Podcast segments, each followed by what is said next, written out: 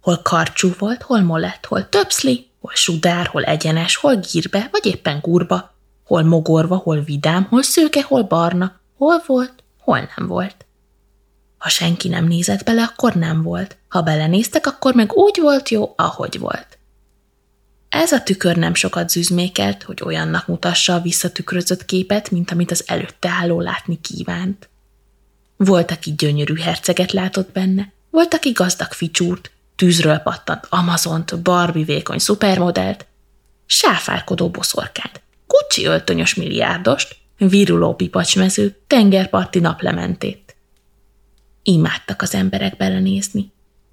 Megalkuvó, legyintett az álló tükör, kirakadt, morogta a visszapillantó tükör.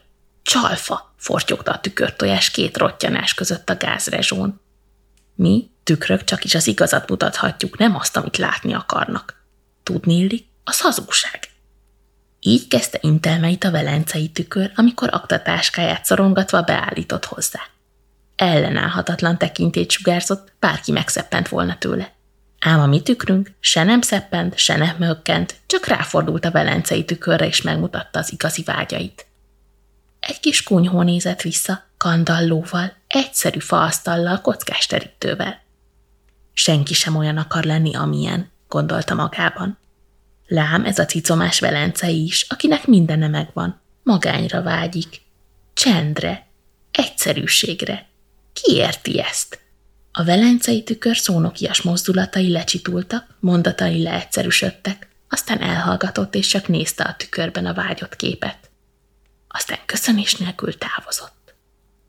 Szemfényvesztő, ezt marmogta hazafele a villamoson. Még hogy kisház meg kockás terítő. Folytatott, dohogott, majd vett az újságárosnál egy eladó vidéki házakat kínáló prospektust.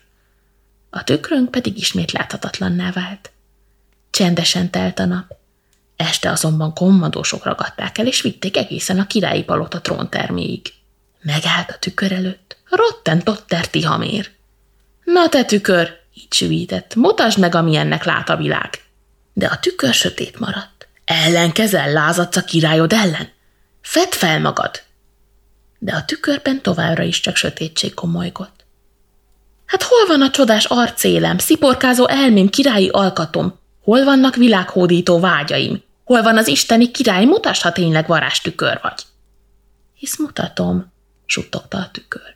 Ez, ez olyan sötét, mint a vakon mellényzsebe. Te becsapsz engem. Nem tudlak becsapni, rottentott Terti hamér. Nem trükközök, csak tükrözök. De ha szeretnéd, megmutatom, mi van a sötétség mögött. Bólintott a király, és a tükör kisóhajtotta magából a sötétséget. Elborította a tróntermet, a királyi palotát a gomolygás. Napokig gomolygott a sötétség, míg nem aztán eltűnt.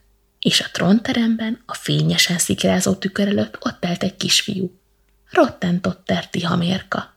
Alig hat éves. Nézte a tükörben a nagy, rottentott Terti hamér királyt, és nagyon, de nagyon nem akart rá hasonlítani.